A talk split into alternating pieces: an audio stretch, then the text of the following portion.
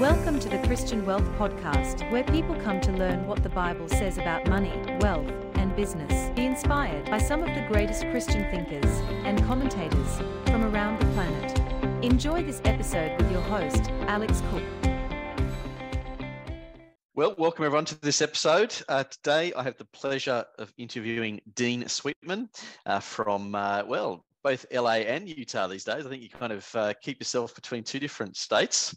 Yeah. And uh, Dean is the CEO of uh, Tithely. Now, Tithely is a, an amazing uh, technology app that uh, he introduced a number of years ago now that has been embraced by churches around the world.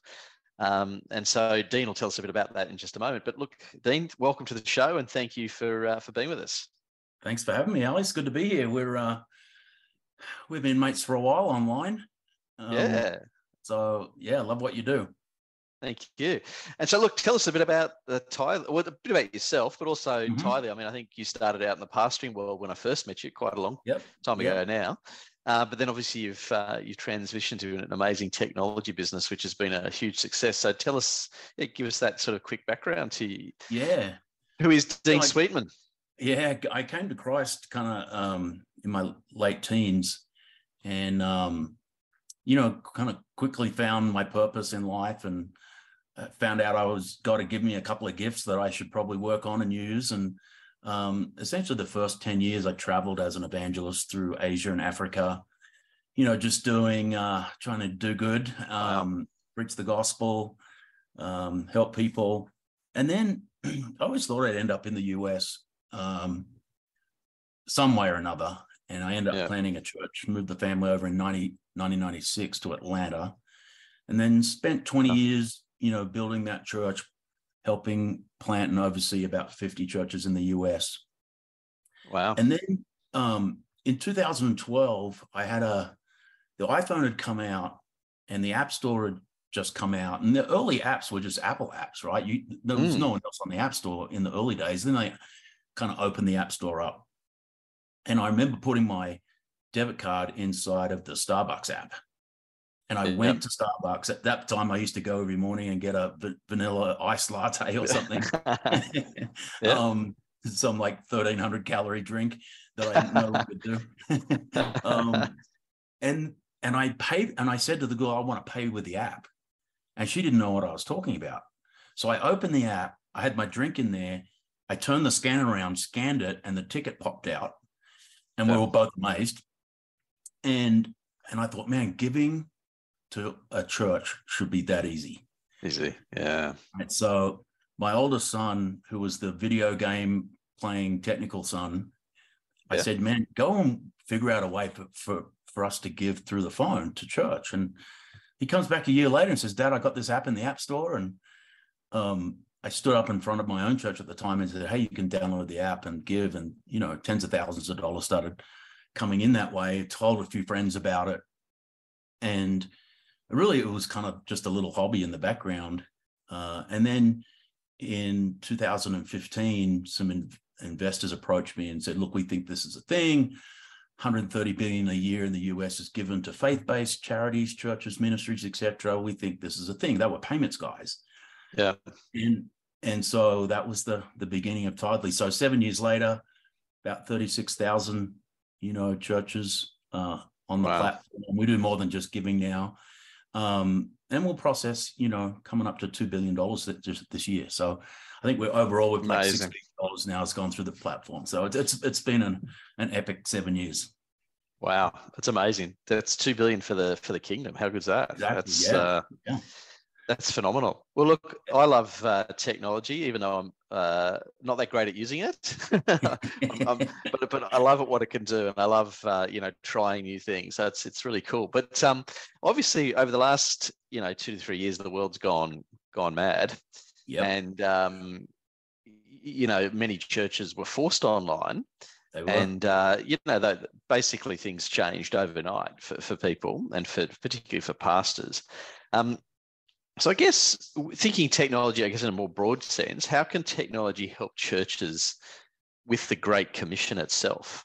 Yep. I mean, obviously, giving is your expertise, but I know, I know your app goes far further than that anyway.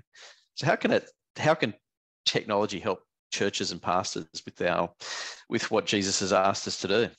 You know, I'll I'll, I'll give you the end kind of comment, and then I'll go back a little bit in the beginning and fill in. But the future is hybrid church, right? So mm. just think, you know, we're going to have this mix of in person and online digital going forward.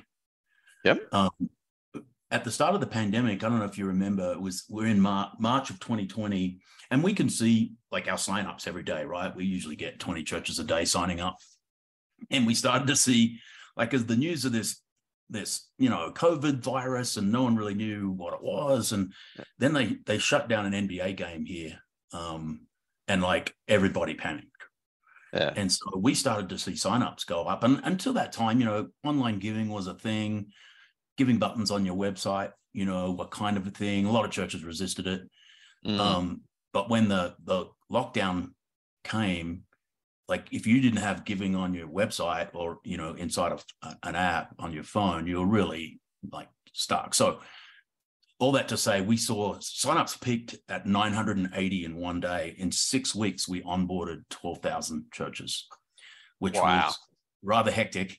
Um, and and so what it did, what the pandemic did is brought forward technology for the for the church that really is is already in the rest of the culture, right? So, mm.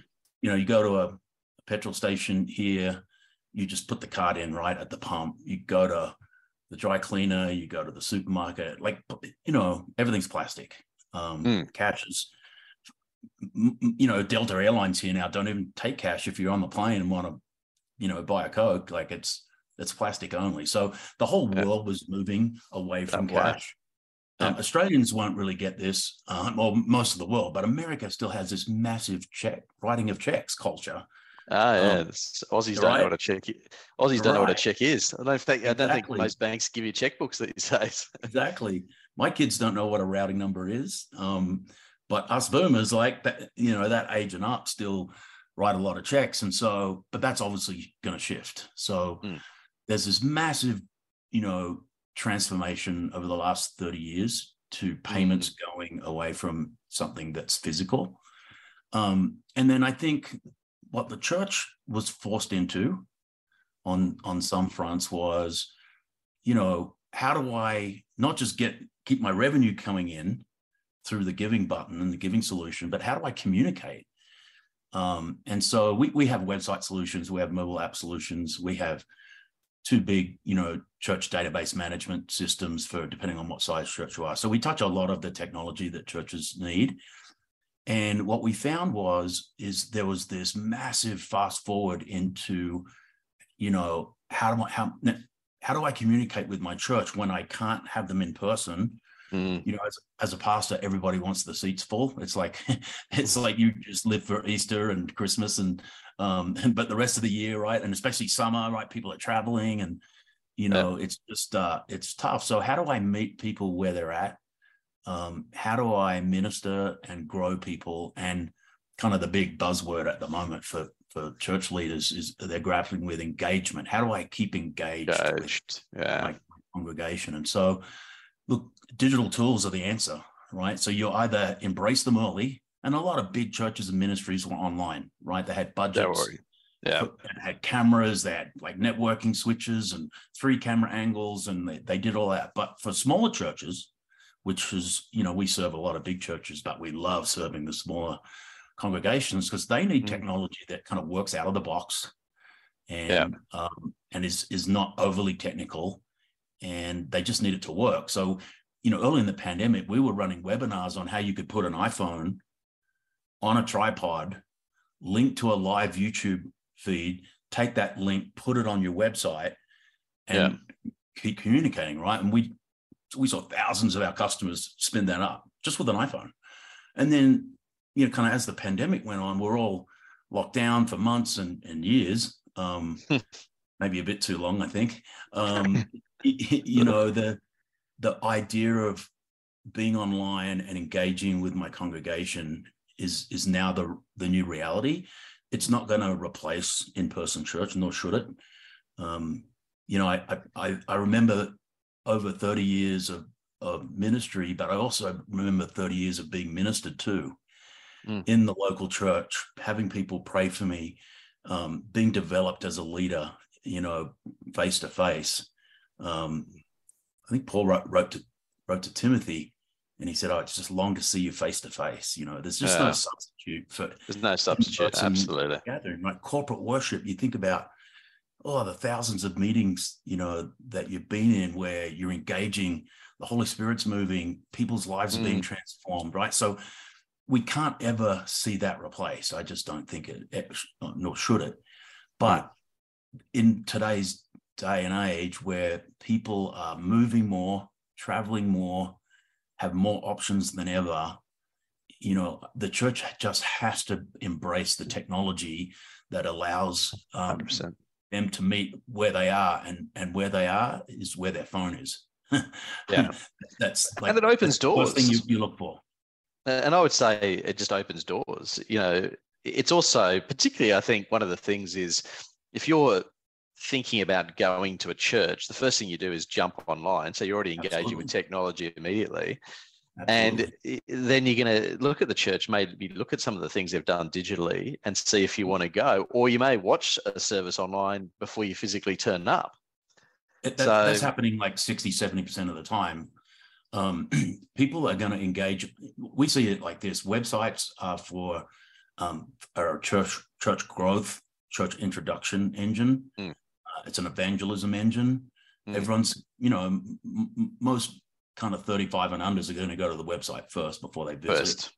Yeah. And, and then we see church apps as the engagement tool, right? So websites are external, they're like a window in, and then the church apps are the communication device that you use to engage with, you know, once someone becomes a member and joins the church. So that's that's how, and we just the trends are clear, the data's in.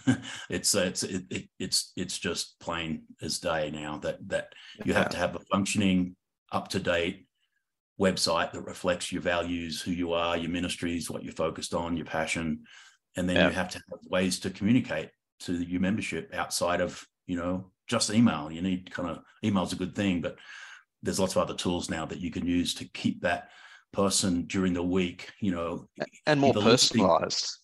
And more personalized. You know, you can have the pastor's face talking to them rather than just an Right. email. So yeah, yeah. 100%, yeah, hundred percent, all of that. So, you know, everything that the world is doing to engage, you know, think about how, you know, Apple engages its its customers. Think about how Amazon makes it easy to buy things with one click. Um, think about how, you know, I use probably when I go backwards and forwards from from LA to Park City, I probably use ten apps before I've like even landed. You know, I checked in right to to Delta. I Yeah. ordered Instacart groceries to arrive about an hour after I get home. I also order like a burrito or something to arrive when I get home because I'm Yeah. hungry. Like Yeah. I've ordered my Uber. Like I'm just doing all this stuff in my phone before I even All on get home. technology. Yeah. And it's that's the way we uh, have to think now. It is. Yeah. No, I'm, I'm the same. It's that's life. Yeah. Yeah, yeah. Look, that's awesome. So you, I mean, obviously you've helped a lot of pastors and you've been a pastor yourself. And as you said, you traveled around the world, you know, teaching the gospel. Um, and, and obviously when you started Tithely, it came from the point of view of as the giving technology and it's of course morphed into much more. But what do you think some of the best ways pastors can increase giving itself? So obviously there's technology, but just just in general too. So technology plus other things. What can pastors do to increase giving? Because obviously COVID's come. Some churches have seen a decline in attendance. Yep. Um, and obviously that usually leads to a decline in giving as well. But others have, you know, kept their course, so the giving's actually not too bad. Right. But what can the pastors do to sort of, you know, increase giving in general? Yeah. So even like before technology, I had many theories around why some churches were able to increase giving and raise money and why some churches couldn't. The technology is just the final bit at the end that makes it simpler, but it, it doesn't change the, the the facts, you know, prior to the giving moment. So the Yeah. the number one reason, and and you, you mentioned something there, like during the pandemic, a lot of churches giving stayed the same because the Mm. truth is it's the core member that is committed to the local church that gives beyond, you know, $10 or something like it is literally, they might not be tithing 10%, but they're putting 100, 200 bucks in, you know. Yeah. Um, th- those people kept giving. And the common denominator, there's a couple. One is usually the leadership is not afraid to talk about it and teach biblically about finance. That's probably the number one thing, right? So we mm. we have scripture that is very clear and mandates um, and has a lot to say about our money. And 100%. however you interpret the New Testament, whether you think tithing is an Old Testament thing and it's not something in the New New Testament, beyond that, I, I happen to think it is, but beyond that, the New Testament is very clear about generosity, helping the poor, 100%. supporting ministry, supporting the church. Like it's very clear, right? So G- Jesus raises the bar, is what I always say. He never lowers it. Absolutely, exactly. So the the common denominator is one: teach what the Bible says about money on a regular basis. And you know, people have classes. People teach, you know, on giving twice a year. Like there's all different ways to do it depending on your style. But the, the key thing is you got to teach it. And because giving is an unnatural act to mm. a human, a selfish human. So so true. Our human nature gets in the way, big time. Uh, like most things, right? Um, yeah. But it's it's a revelation that that unlocks generosity, and it's a revelation of, of trusting God with your finance, of understanding how God wants to prosper you, mm. you know, by getting getting things through you, and so once you get that revelation, you know, you're sitting in church, you know, or watching online, and, and the pastor goes, Hey, we're getting ready to give, you know, like take out your phone, here's the app, or here's the text message, you know, text give. And it's like that, it's going to be from a well of revelation of what the Bible says that mm. is going to get you to do that unnatural act of giving money away. Yeah. And so that's always the starting point and then the mm. tech just you just have to make it easy and and on the phone because the the you know the phone is the thing where everyone's doing transactions through and once you do that then what you see is and we built recurring giving in you know it was kind of the the first two things i wanted to solve uh, was giving anywhere anytime with a phone so i didn't have to be you know churches are a 90 minute a week business mm. they open on a Sunday morning, and that's your only revenue opportunity um, mm. for a lot of lot of churches. And so, how could I get giving in the phone, and then how could I get recurring giving set up really easy, a couple of clicks. And so, once we solved that, you you you just kind of set people free to to, and so you preach and and pray that people get the revelation of generosity. Then you provide them the tools to make it easy, and all of a sudden the floodgates open. Yeah, uh, it's it's fantastic. Well, some I think people listening to this, you know, most churches are globally are fairly small. Obviously, we've got mega churches these days, but um, most churches are pretty small. Hey there, just a quick intermission during this episode. Just want to say, hey, please subscribe to this channel. We're trying to reach as many people across the globe with the biblical financial wisdom is there any barriers to small churches or can they really benefit from all these different technologies just as just as much as a big church? They just got to think it through a bit differently. Yeah so we built everything. We have this fictitious um, person called betty the bookkeeper you know she's a volunteer you know she's kind of doing the books or, or trying to manage the church database and remember the birthdays and maybe reconcile the giving accounts and all that. And so we had everything we build is, is got to be betty proof and yeah. of our 36,000 churches, like the vast majority are under 250, right? I, I, yeah. Like, like literally 35,000 of them are under 250. Yeah. So we build everything for the smaller church. And I think, um, you know, if you can make uh, technology easy to use so people are not afraid of it and they actually go in and start embracing the tools, you'll start to see productivity gains that the big churches have known about for years, right? Big churches are usually a little more tech forward. They're not afraid of technology. They're experimenting with different things. Uh, but the smaller churches, usually because of lack of resources, right? You got this yeah.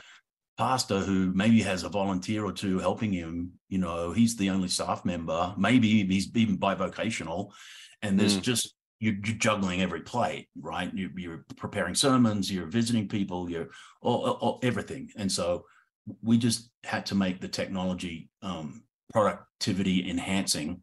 So once you got in it and you saw that, hey, I could automate an email newsletter and I could literally set it up and, and it would automatically go out. You know, I just have to kind of cut and paste some some stuff into this newsletter template, or I could set up a text message drip. You know, we call it in the market digital marketing world. It's got a drip campaign, right? You're just you're just dripping communications. You know, every mm-hmm. week. So, you know, we have things like if you if you text the word new to the text number that we give you, you literally it triggers a drip campaign because that new person is going to get a welcome email.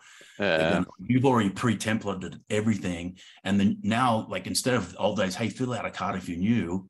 It's just text the word new to this, you know, 800 number, and there's a five email drip campaign that's welcoming you and nurturing you into coming mm. back and getting to know the pastor. Right? We we have things like when someone gives for the first time, like mm. first time givers some pastors don't want to know amounts and things, um, which I don't think is correct. You should know who's giving what, but that's a story for another that's day. A, that's a, that's a, that's a topic in itself. Yeah. Yeah, totally. So, but you should know the f- the first time someone gives, hmm. because that has just told you, and especially if they live in your zip code, right? If if if they're in your postcode and they've just given for the first time, that's someone you probably just don't want to send an email thank you to, which you should. If you should actually pick up the phone and, you know, on Monday morning, call them and thank them for coming, right? And introduce yourself or leave a voicemail or whatever.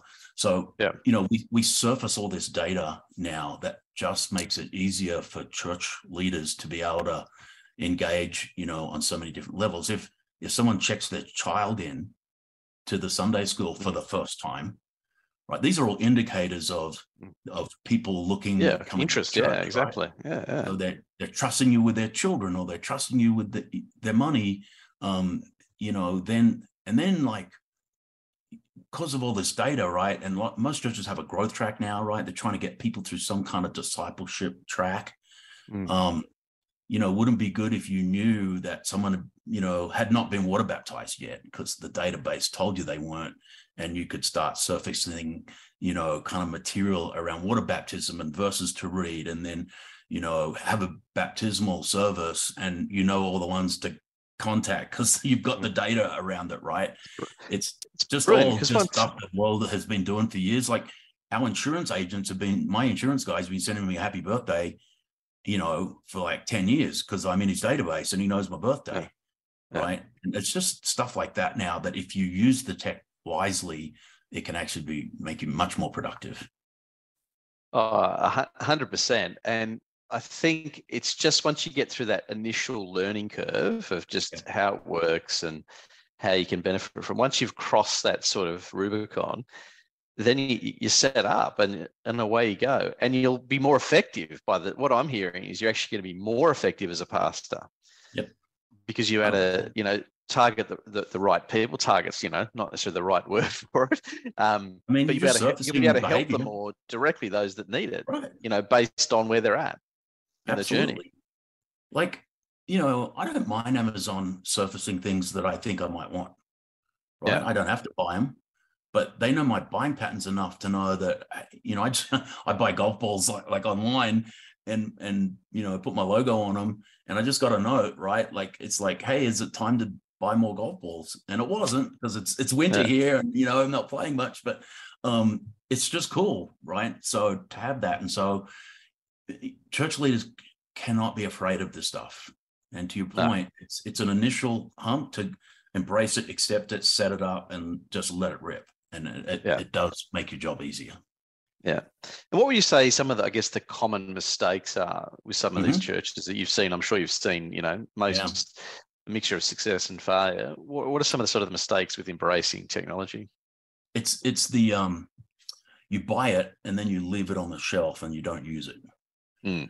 Right. So it's fail, failure to launch and really yeah. put your best foot forward. If you're buying a church database database management software and like getting all the names in, and we help churches do that. They're usually on Excel spreadsheets or something. We can push all the data in, but you got to yeah. let it work. It's like a once you put the the gas and the oil in the car, you got to go drive it and you got to mm. let it do its thing to take you to, to places, right? And and the church technology is the same. You got to get it set up and then you yeah. got to work and let it take you to places. And so yeah. failure, failure to launch is one. Um, and then like common mis- common kind of I think misconceptions around technology um, is that it's you know it, it's it's not we shouldn't be using it in ministry because it's it's not tactile. It, it, it's you know it's like or or it's somehow not spiritual or it's it's you know spooky or, or any of this. Um i remember a guy telling me in the mid 90s that he was never going to use email yeah oh wow right and email was just a thing right we all got to yeah, it was a new thing yeah Wow. It was a new thing, and I'm and I'm and I was all about it, man. I couldn't wait to, you know, I'm I'm sending emails all over the place back in the mid '90s, um, and I just I've never forgotten that.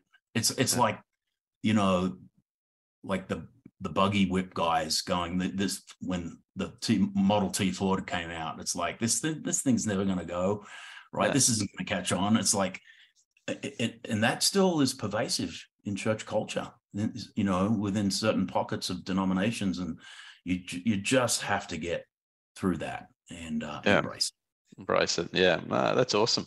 Um, one of the things you mentioned before is, um, you know, pastors are often reluctant to talk about money. There's a bit of a fear around talking about it. Yep.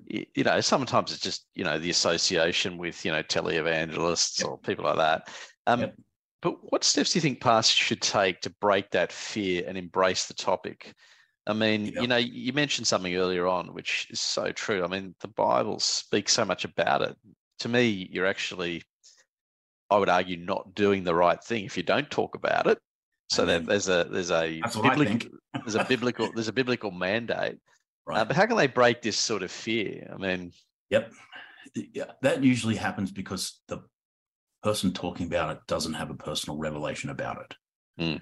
So when when pastors are not generous themselves, mm. like I know guys that they they well I don't need to tithe because you know I receive the tithe. It's like mm. no, you're not exempt from giving. Um, so personal revelation number one, and then you, you what you're doing, and you t- you said it, you're educating people on probably the number one thing in their life mm. that trips them up and leads them astray. Mm. Um, you know, spending more than you earn, not living within a budget, not prioritizing your finances, you know, to function for you, not saving for retirement. Um, all these things can be taught from scripture. Yeah. And the message of generosity is woven into parable after parable, you know, story after story. And you you just have to use the Bible as your bottom line have a personal revelation about it, be generous to yourself, and you'll you'll you'll be set free to start talking about it. Mm. And uh, there's so many different ways you can like introduce, you know, talking about money in in either a church setting or a finance class that you know they might do for six weeks. We're good friends with the uh, Ramsey Solution guys. You know, we're mm. big believers in their Financial Peace University. Like churches, we ran, we did some data kind of it was anonymized shared customer data that we had with um, Ramsey. And if you taught Financial Peace University a couple of times a year in your church, giving was up you know, like 15, mm. 20%. Mm. The, correlation between talking and teaching about money and budgeting and finance and generosity is directly connected to giving increasing. Yeah, no, 100%. And as you touched on, though, you're helping people with the thing you know, pastors want to help people, but you're helping them with the thing that will cause them to trip up. And what I see is it impacts their relationship with God in the sense that, you know, the Bible um, warns people about what money can do when it goes astray, right? And when we have the, the, wrong heart towards it, or we're dishonest with it, you know, all these sort of things that can go wrong. As as you say, it's if you're if you're a pastor and you want to help people, you, you can't avoid it. It's it's uh, it's critical. So and look, if you if you struggle with it, bring someone else in to talk about it. You know, I, I often would, you know, guys would ask me to come and teach on money for a weekend and, and budgeting and finance and and giving and generosity. And so, uh, if you struggle, get someone else at a minimum to come in and do it for you. Uh, but yeah. but don't don't deprive your people of hearing the biblical the biblical truth around, you know, how God views, sees, and you know wants us to view and see, you know, finance and money. Yeah, No, that's awesome. Well, look, this has been fantastic. Just one last one. You know, you've launched thousands of churches now into giving technology. What sort of increase do you think they can expect if they do it well and yep. they plan it properly? So it's not just obviously, um, you know, you just buy that out of the box and that's right. it. You've actually yep. got to do something. Yep. If you plan it properly, do it well. What sort of um, um, expectations should people have? Yeah, we see a, a minimum of ten percent increase. Yeah. Um, churches that do it really well, like talk about recurring giving, getting all the people who are very committed, certainly staff and volunteers, like get them set up for recurring giving. Most people are fine to do it. It's not that they don't want to give. It's like, you know, they, they you just got to get them consistently set up and they'll do it. And so when they go away for a two week vacation, they're still giving. If they're not yeah. in the building, they're not going to give if they're not set up. And so all of those things, you, you, we've seen churches go up 30%, you know, year yeah. on year after the launching the tools. So it's, it's, it definitely, you know, causes giving to increase. Yeah.